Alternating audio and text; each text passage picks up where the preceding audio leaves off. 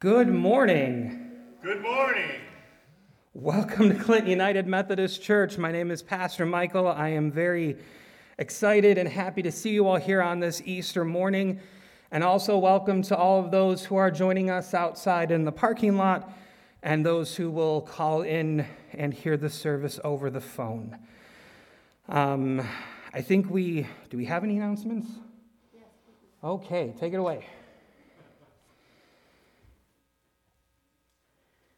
I gotta find my glasses. I got a pair.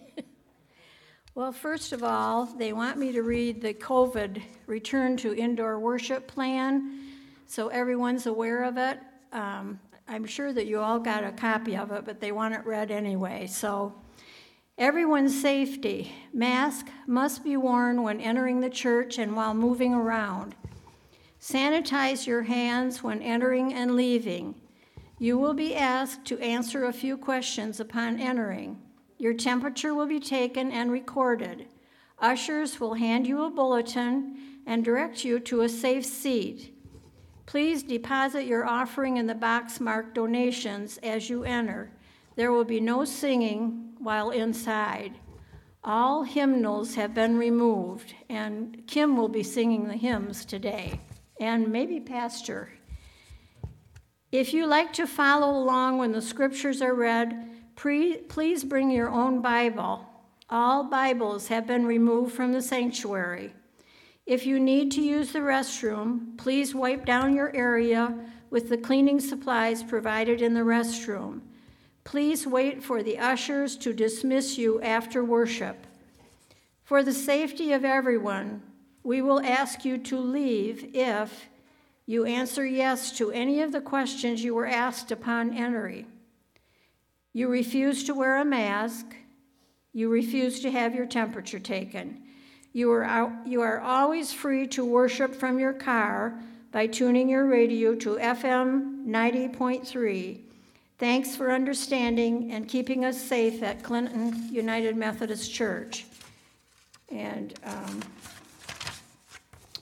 Our announcements today are the upcoming events. Of course, today is Easter Sunday. Uh, line dancing starts Tuesday, April sixth, from ten to eleven thirty. And I think a lot of people are ready to line dance to get some exercise. April seventh, they're going to have a fundraiser committee meeting at seven p.m., and they want you to know everyone is welcome. If somebody has some ideas, come and join the meeting and, and give them some help in thinking of new things to do. April eighth is the food pantry at uh, eight o'clock in the morning till noon, and the sewing club from six thirty to eight thirty. And, of course, next Sunday is noisy coin offering and a trustee meeting after church. And I don't have any new announcements. I, I'm sure you all have reread and reread about the cookbook and uh, the Sunday school teacher and everything, so I won't go through that. So now, would you stand and join me in the call to worship? Are we doing that? Sure. Alleluia, Christ is risen. Christ is risen indeed. Alleluia. This is the day that the Lord has made. Let us rejoice and be glad in it. Alleluia. Christ is risen. Christ is risen indeed. Alleluia. And you may be seated while Kim sings Christ the Lord Risen Today, found on page three oh two in the hymnals.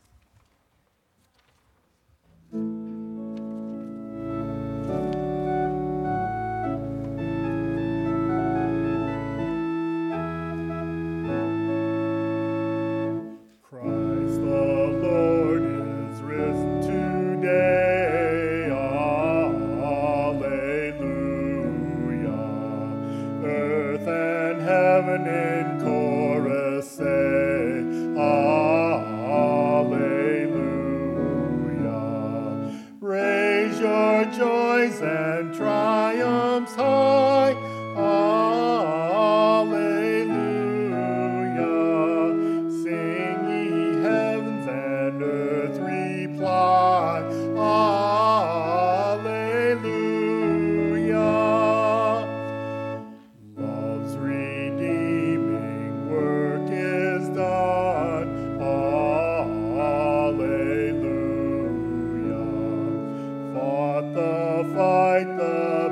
battle won. Alleluia. Death in vain forbids him rise. Alleluia. Christ has opened paradise.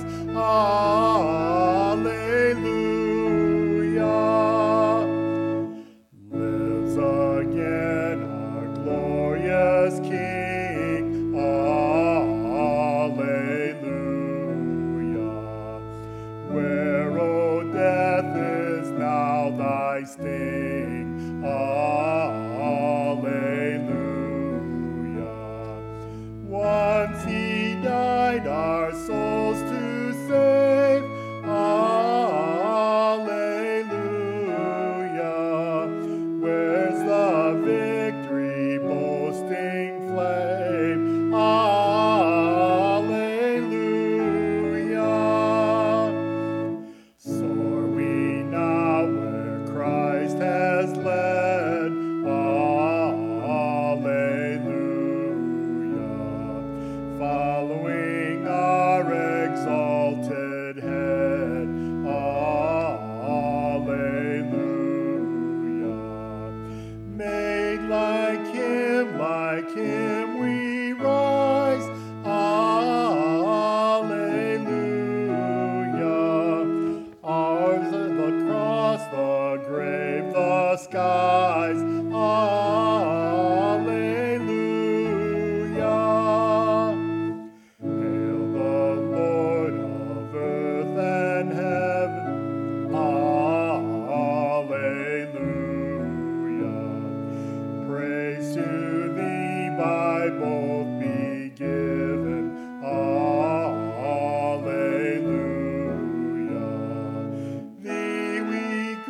Triumphant now, alleluia. Hail the resurrection thou, alleluia. King of glory, soul of bliss, alleluia. Ever Everlasting life is this, alleluia. Thee to know, thy power to prove, alleluia. Know the love, alleluia.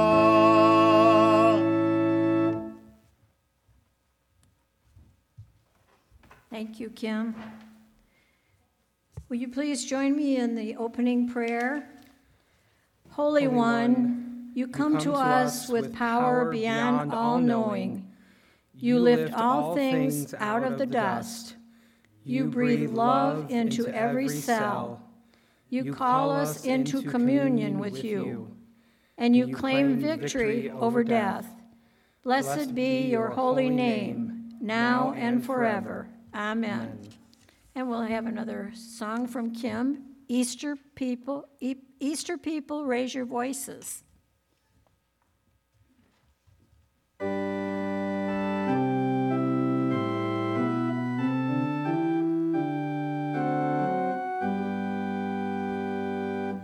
Easter people, raise your voices, sounds of heaven in earth should ring. Christ has brought us heavenly choices, heavenly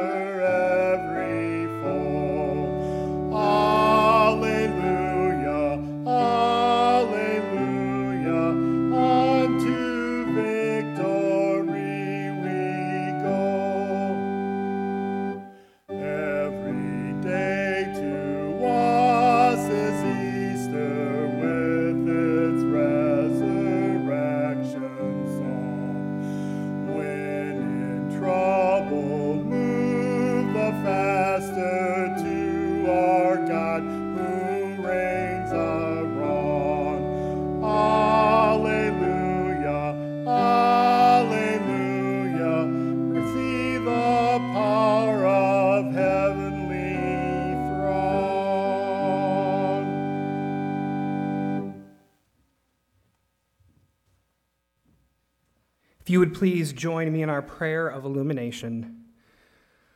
Open our eyes and soften our hearts, O God, through the work of your Holy Spirit, that in the hearing of your word we may receive new life. Amen.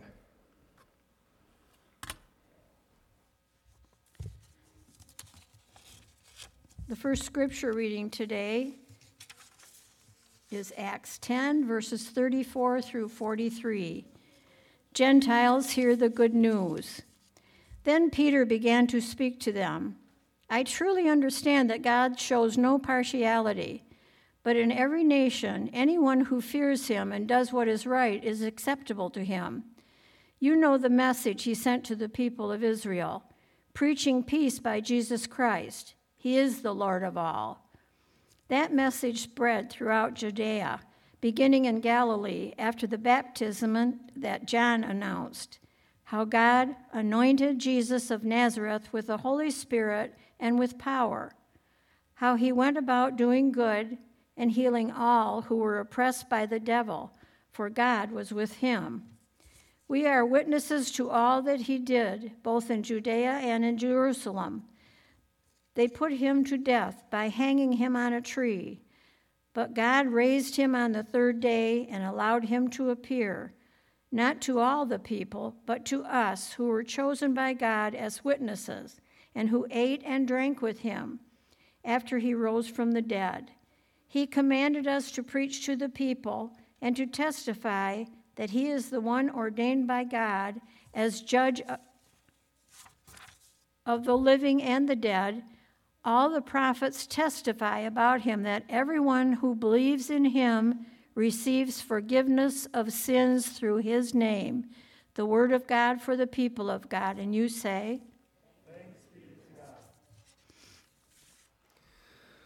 With compassion for our needs, the risen one stands beside us, calling our names.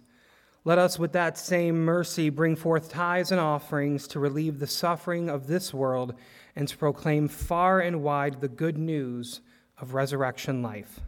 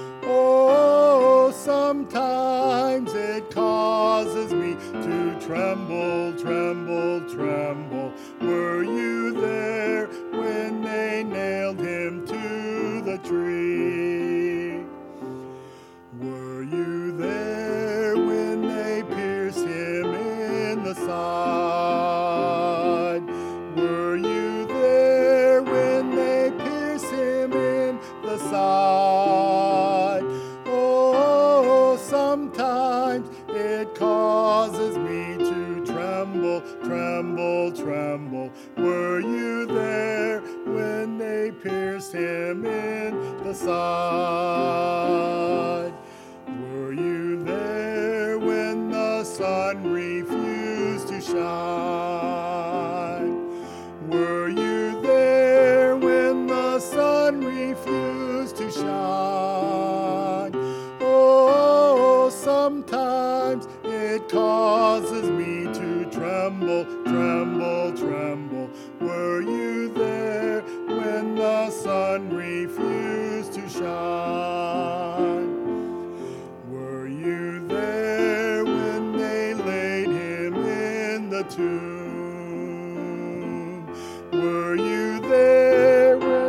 laid him in the tomb?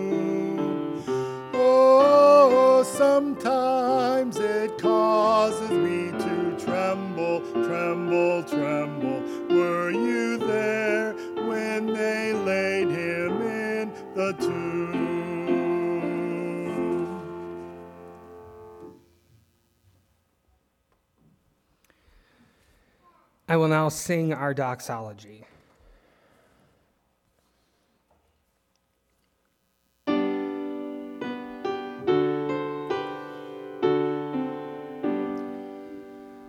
Praise God from whom all blessings flow. Praise him, all creatures here below. Praise him above, ye heavenly host. Praise Father, Son, and Holy Ghost. Amen. Holy God, you shower us with gifts so abundant we cannot measure them all. You give us life itself and the power to befriend our companions in this world. Bless these gifts for the sake of those in need, in the name of the Creator, Redeemer, and Sanctifier, one God, now and forever. Amen. Now is our youth moment. I'd like to invite our youth and children to come hang out in this area up here, socially distanced and with your mask, if you can, please.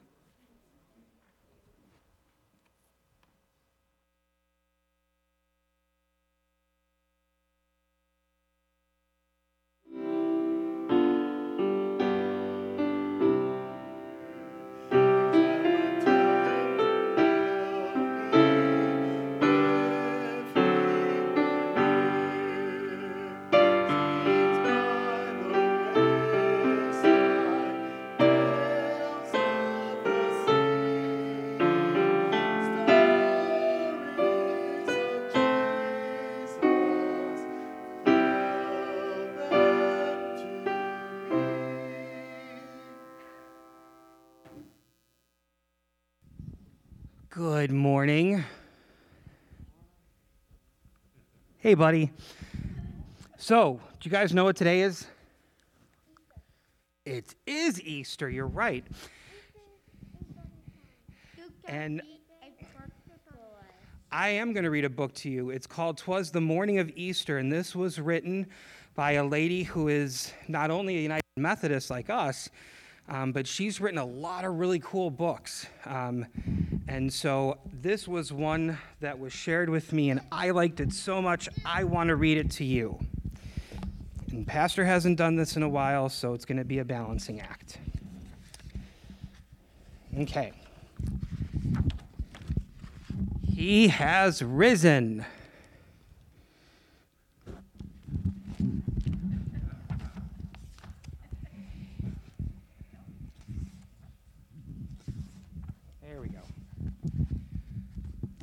"'Twas the morning of Easter, before the sun rose. Two guards on a hillside were just trying to doze. You see, Jesus had died only three days before. A huge stone had been placed to seal the cave door." He looks pretty tired, huh? Yeah. Yeah, he's fallen asleep.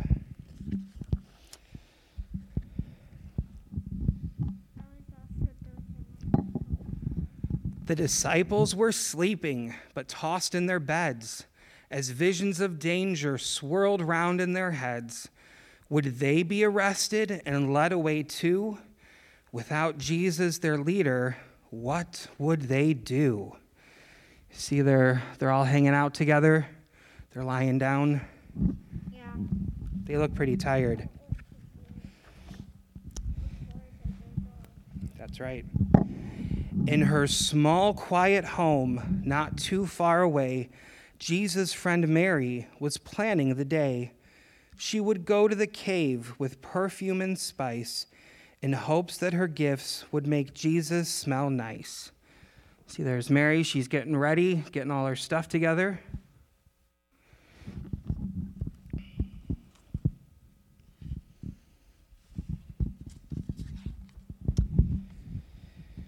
The sun through the trees was just starting to peep at the guards on the hill who were now fast asleep, when all of a sudden there came an earthquake, and the rocks and the trees all started to shake. See, they're sleeping, and the bunny over here, He's looking at him like, what's the deal? Like, dude, wake up. You're missing it. Not a very comfortable way to sleep either. The guards jumped in fright, then fell straight to the floor as the stone rolled away and unsealed the door. Then Mary arrived and crept up to the cave. She had to see Jesus. She had to be brave. See, they're, they're all scared. Rocks are moving. The ground's shaking. That's right. The birds are in the air. They knew what was going on.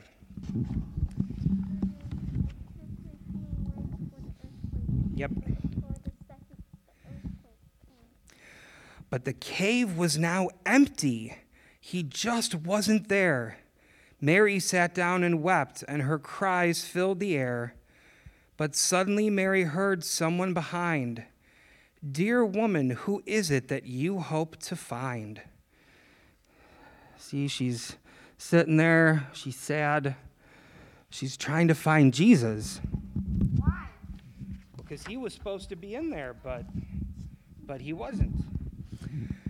Mary jumped and turned round, so confused and afraid. Was this man the gardener? And why had he stayed? But the calm in his voice, the words that he said, soon let Mary know she had nothing to dread. I don't know. Who do you think it is? It is our God. It's Jesus.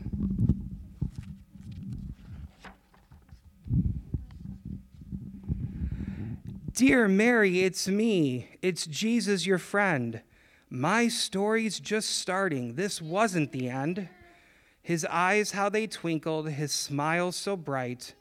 Mary knew in a moment, but could she be right? There's Mary talking to Je- well, Jesus talking to Mary, trying to comfort her.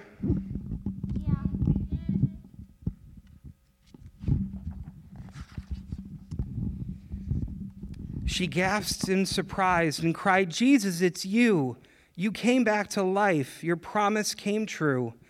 Jesus nodded and said, "But there's no time to lose. You must tell the disciples. Go, spread the good news." So he's telling her that she needs to go and tell all the disciples. So she jumped to her feet, and away Mary went. She'd a story to tell, a tale heaven sent. She ran without stopping and called through the door, "Disciples, you've never heard this news before." She's running through town trying to find them all.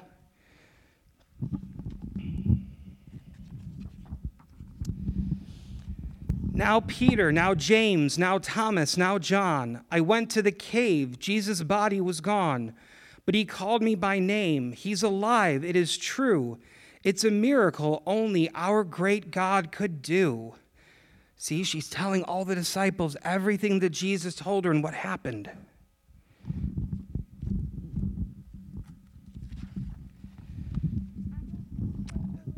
Then the tree seemed to dance. Birds started to sing. All creation joined in to worship the King. "He's alive, he's alive," the rocks cried in praise. The whole earth rejoiced on this day of all days. Isn't that pretty? There's birds and...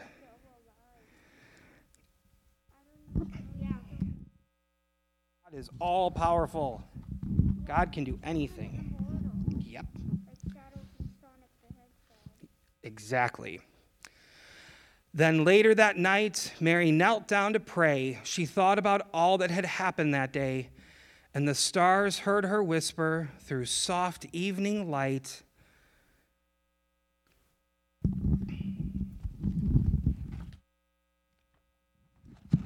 Happy Easter to all, and to all a good night. So that is the morning of Easter. Did you guys like that? Did that sound a little familiar at all? Okay, so normally we would do the Lord's Prayer, but we're going to do that later when we have communion. And then after that, I'd normally tell you to go to Sunday school, but we don't have Sunday school this morning because it's Easter. So, well, we're going to have Sunday school, I think, next week. Yes, I'm seeing a yes. We'll have Sunday school next week. So, for today, you can go back and sit with your parents, or if your parents say it's okay, you can go outside and play. Um, but you got to check with your parents because Pastor Michael doesn't want to get in trouble. Okay? So head back by your parents and then see what they tell you. Does that sound good? All right. Thank you guys for coming up and hanging out with me. Okay, well, right now, can you go back by, by your mom? Yeah. Okay. Daddy say yes. Okay.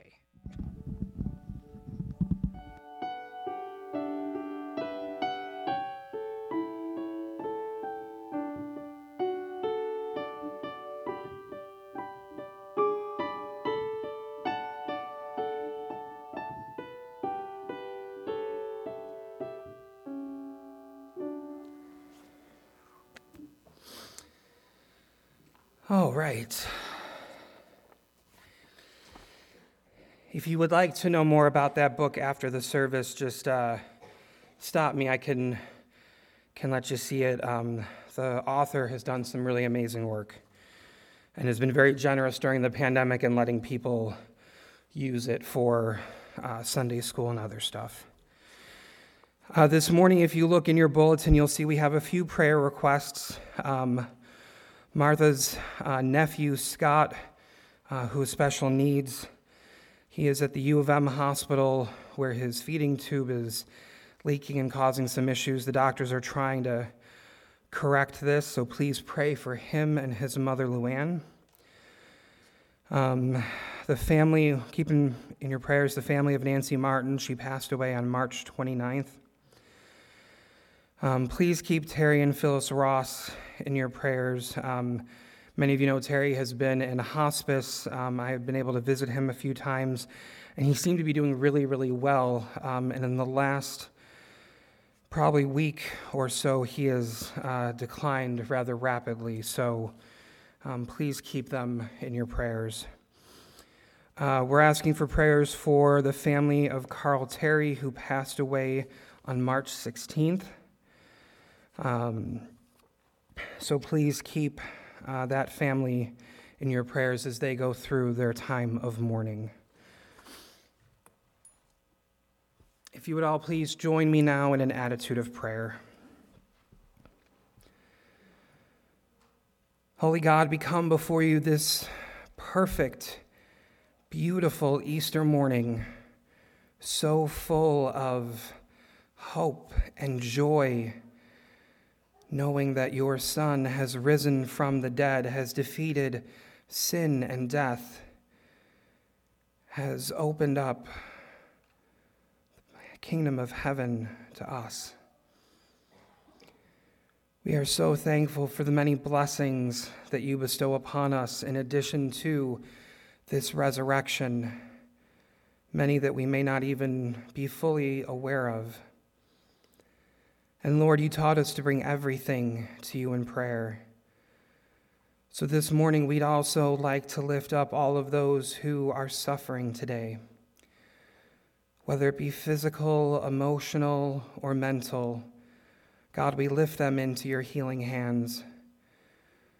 We pray for those who are fighting illness and injury, things like COVID or cancer or other medical issues. We pray for those who are mourning the loss of their loved ones. We pray for your comforting spirit to surround them and help them to know that there is no right way to mourn. We all do it in our own time, in our own ways.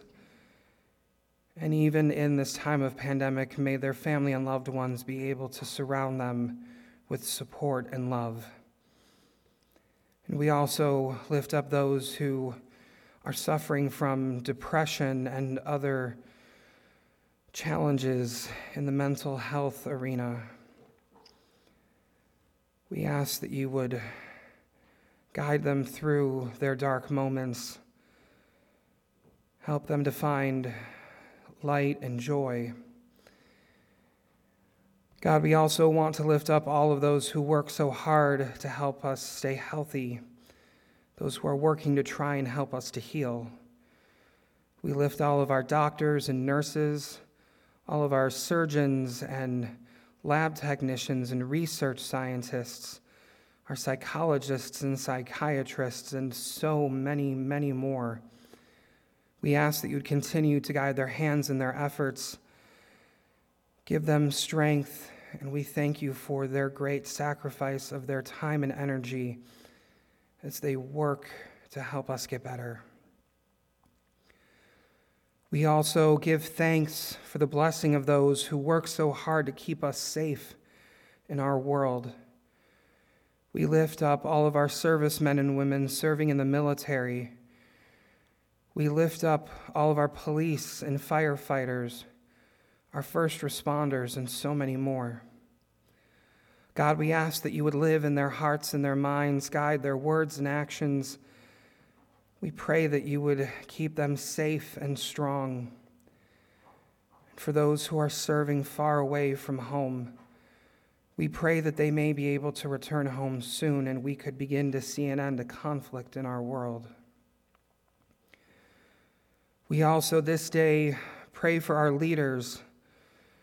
We lift up all of our leaders, whether in our church, in our government, in our schools, In, in every place, and we pray for them. We ask that you would walk alongside them, again, live in their hearts and minds, help them to work together towards peace and the betterment of all humanity, not just a select few. We pray for our nation and every nation in this world. Continue to guide us through this time of pandemic. We pray that you would walk with us as we encounter issues of racism and injustice and upheaval and confusion and controversy and conspiracy and anger and hatred. We know that is not the people that you created us to be. Help us to become the people you have created us to be. Help us to see each other as you see us, as your beloved children, all equal and worthy of being and love and mercy and grace. All of these things, as well as those we keep quietly and upon our own hearts and minds, we lift to you this day in the name of your Son, our Savior, Jesus Christ. Amen. Jesus, rising from the dead, assures us that we too have been given new life. Let us repent of our sin before God and one another, certain of God's mercy. If you would please join me in our prayer of confession. All-knowing, all-powerful God, we confess that even on this most holy day, we are unable to believe in the victory over death shown to us in the resurrection of Jesus Christ, our Lord. We confess our utter dependence on you, not only for life, but also for faith, hope, and love. Without your astonishing appearance to our ancestors and your stunning presence through the ages, we would be lost. Forgive us and transform us, that in every way our work and prayer will make whole what is broken and give peace on earth. Amen. Please take a few moments now for silent prayer and confession.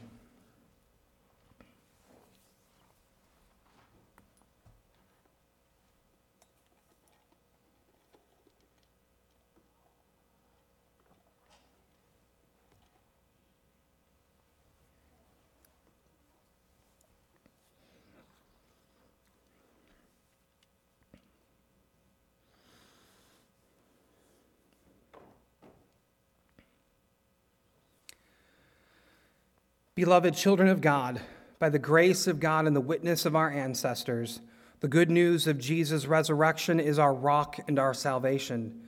You shall not die, but live. The rejected cornerstone has become your strength and your song. As a called and placed minister in the church of God, I declare to you the forgiveness of all your sins in the name of the Father, Son, and Holy Spirit, one God who lives and reigns as mother and father of us all, now and forevermore.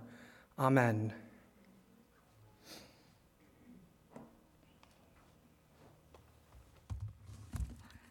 Well, it says that you should join me in the Nicene uh, Creed on eight eighty, but I know you don't have hymnals, so if you do have one, please join me. We believe in one God, the Father, the Almighty, maker of heaven and earth, of all that is, seen and unseen. We believe in one Lord, Jesus Christ, the only Son of God, eternally begotten of the Father, God from God, light from light, true God from true God, begotten, not made, of one being with the Father. Through him all things were made, for us and for our salvation. He came down from heaven, was incarnate of the Holy Spirit and the Virgin Mary, and became truly human. For our sake he was crucified under Pontius Pilate. He suffered death and was buried. On the third day he rose again. In accordance with the Scriptures, he ascended into heaven and is seated at the right hand of the Father. He will come again in glory to judge the living and the dead, and his kingdom will have no end. We believe in the Holy Spirit, the Lord, the giver of life, who proceeds from the Father and the Son, who with the Father and the Son is worshipped and glorified, who has spoken through the prophets. We believe in the one holy Catholic and Apostolic Church. We acknowledge one baptism for the forgiveness of sins. We look for the resurrection of the dead and the life of the world to come. Amen. Now the second reading today is First Corinthians fifteen, verses one through eleven, the resurrection of Christ. Now I would remind you, brothers and sisters, of the good news that I proclaimed to you, which you in turn received, in which also you stand, through which also you are being saved. If you hold firmly to the message that I proclaimed to you, unless you have come to believe in vain. For I handed on to you as of first importance what I in turn had received, that Christ died for our sins in accordance with the Scriptures, and that he was buried, and that he was raised on the third day in accordance with the Scriptures, and that he appeared to Cephas, then to the twelve, then he appeared to more than five hundred brothers and sisters at one time, most of whom are still alive, though some have died. Then he appeared to James, then to all the apostles. Last of all, as to one untimely born, he appeared also to me. For I am the least of the apostles, unfit to be called an apostle, because I persecuted the church of God. But by the grace of God, I am what I am, and his grace toward me has not been in vain. On the contrary, excuse me, I worked harder than any of them, though it was not I, but the grace of God that is with me. Whether then it was I or they, so we proclaim, and so you have come to believe the word of God for the people of God. And you say, thanks be to God. Oh, and Kim is going to sing Christ is Risen now.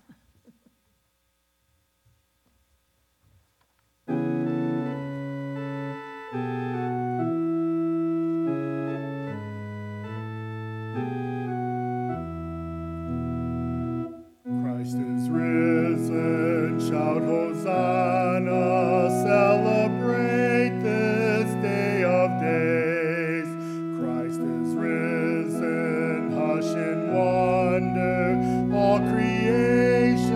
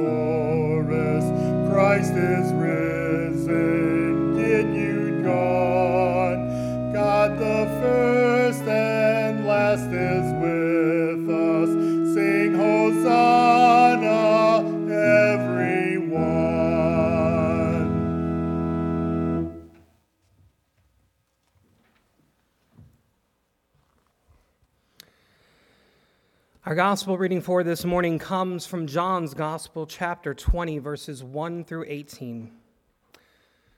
Early on the first day of the week, while it was still dark, Mary Magdalene came to the tomb and saw that the stone had been rolled or removed from the tomb. So she ran and went to Simon Peter and the other disciple, the one whom Jesus loved, and said to them, "They have taken the Lord out of the tomb, and we do not know where they have laid him." Then Peter and the other disciple set out and went toward the tomb. The two were running together, but the other disciple outran Peter and reached the tomb first. He bent down to look in and saw the linen wrappings lying there, but he did not go in. Then Simon Peter came following him and went into the tomb. He saw the linen wrappings lying there, and the cloth that had been on Jesus' head, not lying with the other linen wrappings, but rolled up in a place by itself. Then the other disciple, who reached the tomb first, also went in, and he saw and believed. For as yet they did not understand the scripture that he must rise from the dead. Then the disciples returned to their homes. But Mary stood weeping outside the tomb.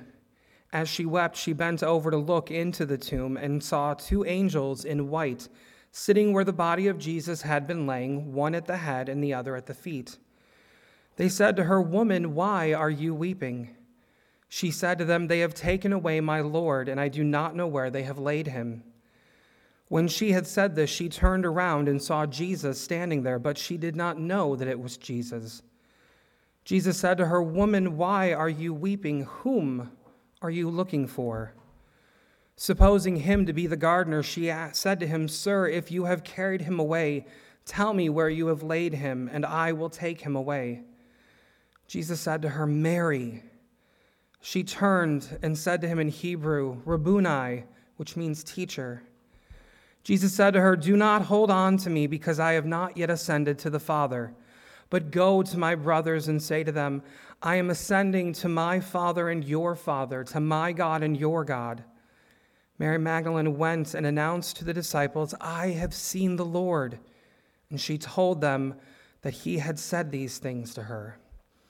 This is the gospel of the Lord. And you say, "Praise to you, Lord Jesus Christ." If you would please join me again in an attitude of prayer.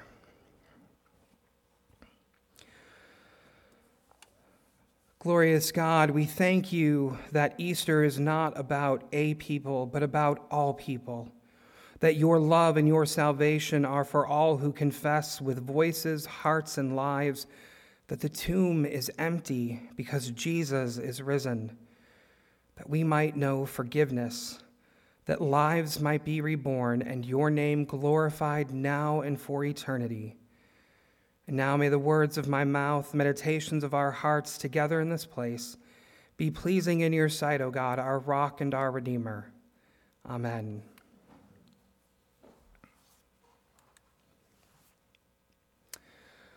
Hope. It's something that as humans we, we cling to, we build on, we lose and we gain, we engage in almost every day. We say things like, "I hope Mom will make tacos for dinner," or "I hope the car repairs aren't going to be too expensive," or even, "I hope he gets better and comes home from the hospital." And those are just things that we happen to utter out loud. How many things do we hope for in our hearts and in our minds? Yes, as humans, we find the word hope all around us every day, from hoping for those things that may seem simple and insignificant, like our dinner menu options, to those that may be overwhelming and all-consuming, like the health and well-being of those that we love. Hope, a small four-letter word that speaks volumes about each person and the things in their lives that hold our attention and our desires. In our scripture reading this morning from John's Gospel, we are witness to the hopes as well as the fears of several individuals: Mary Magdalene, Simon Peter, and the other disciple, the one whom Jesus loved. Each react differently to what they encounter when they reach the tomb. This morning, I'd like to look at how each of them reacted and where their hope may have started or where it may have ended up changing to. Let us start with Mary Magdalene, as that is where our story begins. Now, prior to this chapter in John's Gospel, Mary has just seen Jesus beaten and crucified. Jesus was her teacher, a man she followed and supported and cared very deeply for. This was someone that she respected and had made a major impact in her life, and now, in the course of just a few days, he has been taken from her and the other followers and the disciples, and not just taken away, but, but violently attacked and murdered. Where is she to find hope today? Going to the first verse in our reading, it says that early in the morning on the first day of the week, while it was still dark, Mary Magdalene came to the tomb and saw that the stone had been taken away from the tomb. This poor woman has been through so much heartbreak and pain over these last few days, and, and now this? There had been a problem with grave robbing around this time in history, although it's been a problem throughout most of history. And it's likely that Mary believed that someone had either broken into the tomb to rob it, or even worse, one of those who were against Jesus had maybe desecrated his body. Verse two continues that she ran to Simon Peter and the other disciple, the one whom Jesus loved, and said, "They have taken the Lord from the tomb, and we don't know where they've put him." Now, did you notice something there? Mary never goes into the tomb, at least not just yet. She sees that the stone has been rolled away and assumes the worst, and then alerts the other disciples. But can you blame her? After everything else that has been happening, what hope can this poor woman still hold on to? Well, let's leave Mary for a little bit now and move on to Simon Peter and, and this other disciple, the one whom Jesus loved. After being alerted to this problem by Mary, that the stone was gone and that she believed the body to be gone as well, they raced to the tomb to investigate for themselves. Now, just like Mary, the disciples had to be pretty devastated by the events over these last few days. Here again, the man they followed for three years was now gone. The man that they believed would bring about a new kingdom had been killed. The man who had performed healing miracles in their presence was no more. What hope did these poor men have now? Yes, Jesus may have told him that he would return, but we're not really sure they totally understood that. In John chapter sixteen, verses seventeen through twenty-two, it says that some of Jesus' disciples said to each other, "What does he mean, 'Soon you will not see me, and soon after you will see me, and because I am going to the Father?" What does he mean by soon? We don't understand what he's talking about. And Jesus knew they wanted to ask him, so he said, "Are you trying to figure out from each other what I meant when I said, 'Soon you won't see me, and soon after you will see me'? I assure you that you will cry and lament, and the world will be happy. You will be sorrowful, but your sorrow will turn into joy. When a woman gives birth, she has pain because her time has come. But when the child is born, she no longer remembers the distress because of her joy that a child has been born into the world. In the same way, you have sorrow now, but I will see you again, and you will be overjoyed. No one takes away your joy." But again, it's pretty questionable if they really understood exactly what he meant. Often it is thought that the disciples mostly thought Jesus had been talking about an earthly kingdom and earthly reign, not a heavenly one. So all the promise that the disciples thought they had in Jesus and the way that they understood everything now seems to be lost. How can a dead man become a king? How can a dead man lead an overthrow of an unfair government structure that was Rome? Where was their hope now? We continue in the reading as it says that bending down to take a look, he saw the linen cloths lying there, but didn't go in. Following him, Simon Peter entered the tomb and saw the linen cloths lying there. He also saw the face cloth that had been on Jesus' head. It was not with the other clothes, but was folded up in its own place. Then the other disciple, the one who arrived at the tomb first, went inside. He saw and believed. And they returned to where they were staying. Here we have two very different reactions to what was witnessed between Simon Peter and this other disciple. Simon Peter doesn't seem to react at all, really. He goes into the tomb, sees the cloths lying there. Then he goes back with the other disciple to wherever they had been staying. And that's all we've got. An apparent non-reaction to what he saw. Nothing. Personally, I must believe that in that moment, some emotions or thoughts had to be flooding through Simon Peter's mind. Some response to this scene that influenced his hope, whether negatively or positively. Maybe he was in shock or even suffering some sense of a panic attack and just was speechless. But unfortunately, we, we don't know, as nothing was else recorded to indicate one way or the other. And what about this other disciple? He looks in before Simon Peter and he sees the cloths, but he doesn't go in until after Simon Peter does. And then the scripture tells us something very, very important. Verse eight, then the other disciple, the one who had arrived at the tomb first, also went inside. He saw and believed. He believed. But what did he see that made him believe? Why didn't he assume the worst like Mary had and, and potentially what Peter was thinking? Well, there's a very important note here. It's related to the condition of the cloths that they find. Scripture tells us that following him, Simon Peter entered the tomb, saw the linen cloths lying there. He also saw the face cloth that had been on Jesus' head. It wasn't with the other clothes, but was folded up in its own place. That is the key. The key here is this face cloth. Think about this. If it had been grave robbers who had come to take away the body, would they have taken the time to fold up that face cloth? Probably not.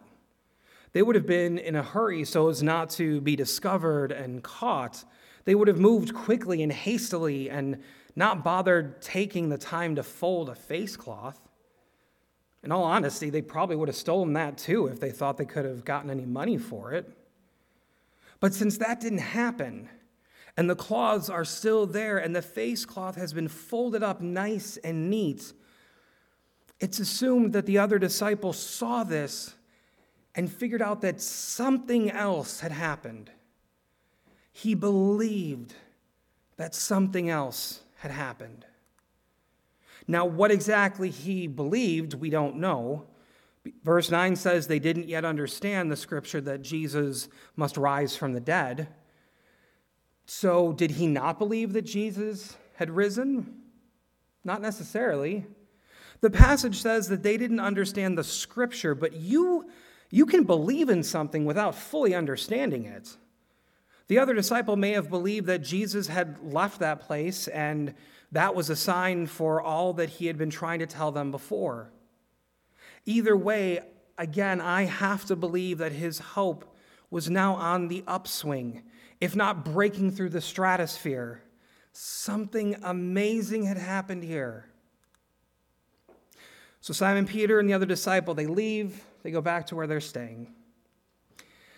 Now we're back to poor Mary again. Her hope is all but gone. And on top of it, the disciples just kind of leave her there. This always seemed kind of strange to me because it wasn't like they didn't know who she was. They had all interacted with each other over a fairly decent time period. I often wonder why they didn't speak to her before they left or, or share their thoughts with her, something. And maybe they did, but again, nothing is recorded that tells us that. So after they leave, Mary is outside the tomb crying. She bends down to look in, and she sees two angels in the tomb. But she doesn't recognize them as angels, or at least, given her reaction to them, it doesn't seem like it. They ask her why she's crying, and she says, "They have taken away my Lord, and I do not know where they've put him." This poor woman is having a really, really rough day. Her teacher is killed, then someone takes his dead body. The men who followed him seem to blow her off and offer no comfort or, or anything. I know this passage opens with early in the morning of the first day of the week, which we tend to think of as a Sunday, but I would argue this sounds a lot more like a Monday, and a pretty bad one. So right after she responds to these angels, she turns around and she sees Jesus, but she doesn't realize it's Jesus. Now, we're, we're not really told why she doesn't recognize him right away, but I think there's a couple real possibilities as to what was going on. First, by a show of hands, when was the last time any of you saw someone who had been resurrected? Exactly. Best of my knowledge, I haven't had that experience. Maybe the resurrection process takes some time to fully work itself out. We don't really know, and we're not going to know until this is all over, probably. But keep in mind also, we're reading that she's been crying a lot. And again, you can't blame her after everything that's happened. She was probably at her, her wit's end. And if she's been crying and crying, well, let me put it this way. How many of you can see crystal clear after you've been bawling? I know that when I'm in that state, I can't see anything, and, and the glasses don't help. It's not until I've maybe calmed down, wiped some of those tears away, stopped my nose from running, that I'm able to really see again. So it's not hard to see why she may not have completely recognized that this was Jesus. But then he calls her by name. He says, "Mary." And instantly, in that moment, she knows that is Jesus. She knows that voice. She has listened to it for hours and hours, sitting and listening to his every word. She has followed him and sat near him, listening to his perfect voice. And she turns around and calls him teacher. In that moment, Mary's hope is renewed. Her hope shot up like a firecracker on the fourth of July. And then Jesus tells her, "Do not hold on to me, for I haven't yet gone up to my Father. Go to my brothers and sisters and tell them, I am going up to my Father and your Father, to my God and your God." And she does. She goes off to the disciples and says, "I've seen the Lord." And she tells them everything that Jesus said to her. Three different witnesses to a physical scene and three different reactions that might impact each one's hope. I tried really hard when I was working on this message to think of a comparable situation in life that we could relate this story to in terms of our own levels of hope. But I'll be honest, I, I couldn't come up with a single thing. How could we possibly compare the new level of hope that comes with realizing that Jesus has risen from the dead? What we can do, though, is understand that joy, that hope in a new way. We can understand the joy of what his resurrection means for us and for the world. Jesus' resurrection means that he defeated death and has secured our salvation. Our hope for eternal life and forgiveness from our sins is realized in Jesus' resurrection. And that hope realized brings joy, a joy unlike any other, a joy so powerful and infectious that we can't help but want to share it with the world.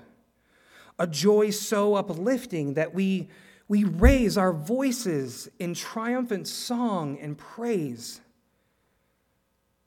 It's a joy that not only gives hope to the world, but it makes that hope a reality for the world. Amen. We will now prepare to celebrate Holy Communion.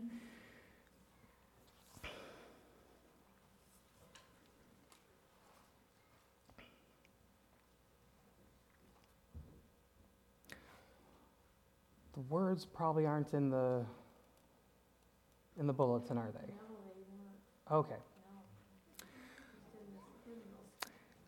Follow along best you can from memory. It's all good.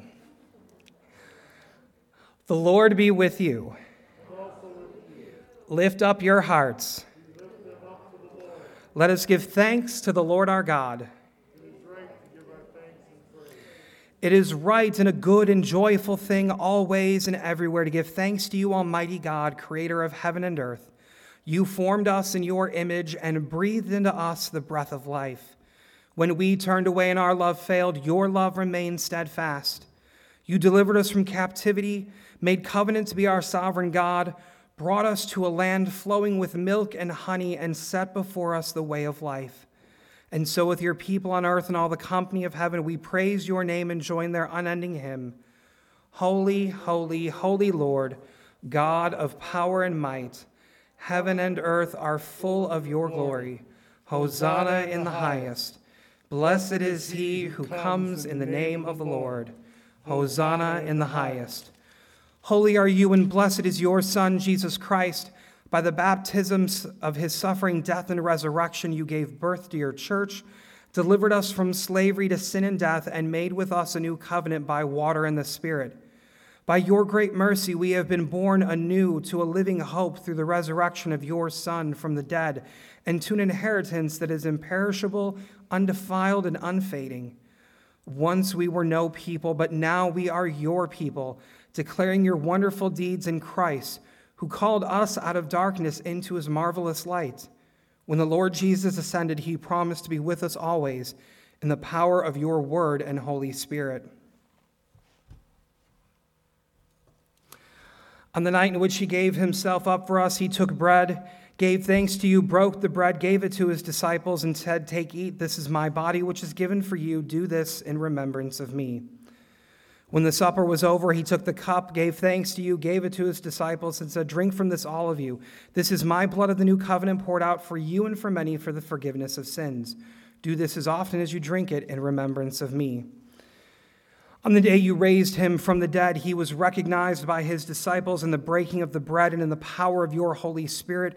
Your church has continued in the breaking of the bread and sharing of the cup.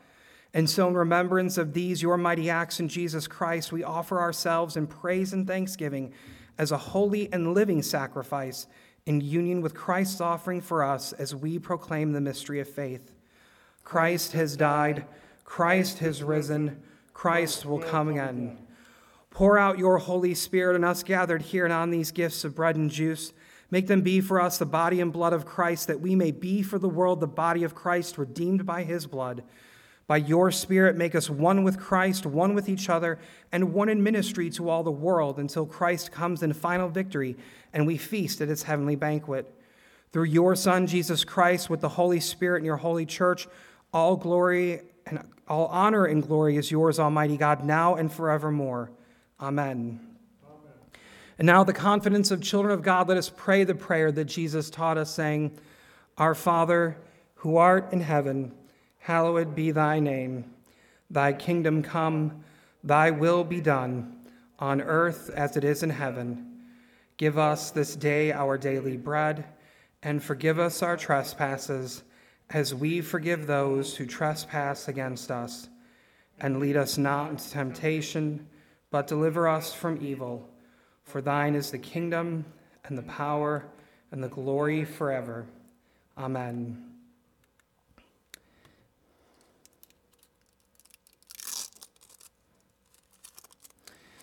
The bread which we break is a sharing in the body of Christ, and the cup over which we give thanks is a sharing in the blood of Christ. In the United Methodist Church, we practice open communion. And what that means is, during non-pandemic times, we'd have everything set up right there. And that table, it doesn't belong to me or even to this church. That table belongs to Jesus, and Jesus has welcomed everyone to come and partake. You don't need to be a member of this church or a Methodist or a member of any other denomination. It doesn't matter your race, your gender, your mental or physical ability, your sexual orientation. It doesn't matter if you're rich or you're poor, you're young or you're old, you're baptized or unbaptized.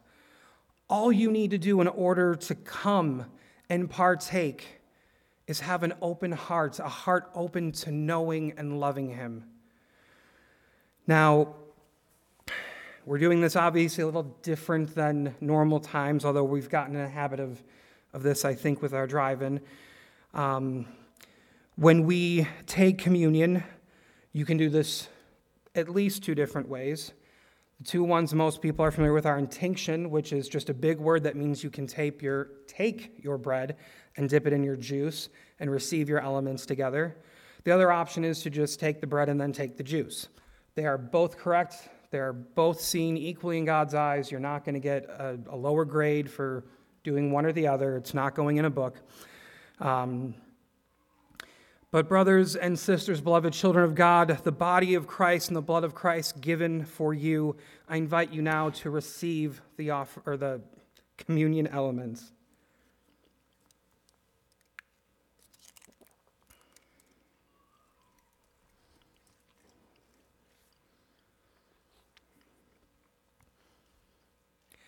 Eternal God, we give you thanks for this holy mystery in which you have given yourself to us. Grant that we may go into the world in the strength of your Spirit to give ourselves for others in the name of Jesus Christ our Lord. Amen. Kim will now be singing for us hymn number three ten, He Lives.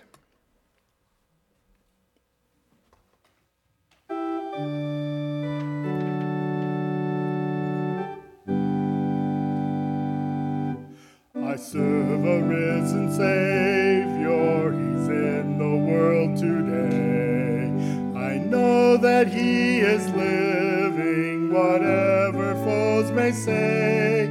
I see His hand of mercy, I hear His voice of cheer.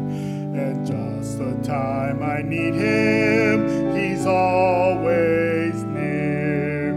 He lives, He lives. Christ Jesus lives today. He walks with me and talks with me along life's narrow way. He lives, He lives, salvation to impart. You ask me how I know He lives. He lives within my heart. World around me, I see His loving care, and though my heart grows weary, I never will despair. I know that He is leading through all the stormy blast. The day of His appearing will come at last. He lives, He lives, Christ Jesus lives today. He walks with me and talks with me along life's narrow way. He lives, He lives, salvation to impart. You ask me how I know He lives. He lives.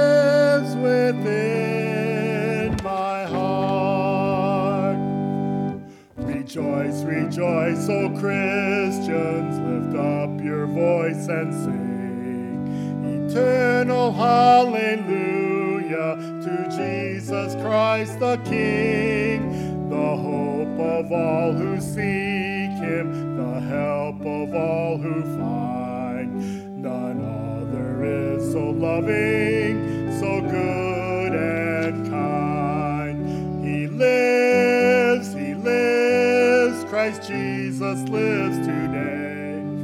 He walks with me and talks with me along life's narrow way. He lives, he lives, salvation to impart. You ask me how I know he lives. He lives within my heart.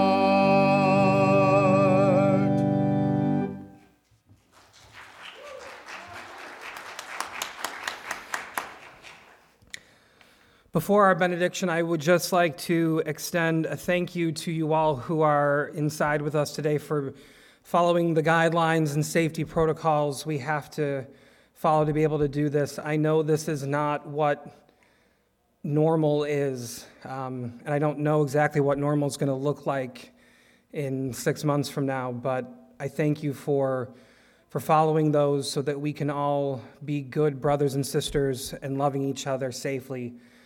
Um, it means a lot to me when a congregation can come together and work together, especially when it involves our safety and well-being. So despite the, the differences that pop up in places in our lives, thank you for, for all being willing to do that. But now go from here renewed and strong, knowing that the Lord is alive, almighty, and present. Look for the blessings that await you this week. Weep with those who weep. Rejoice with those who celebrate. Tell the story of hope.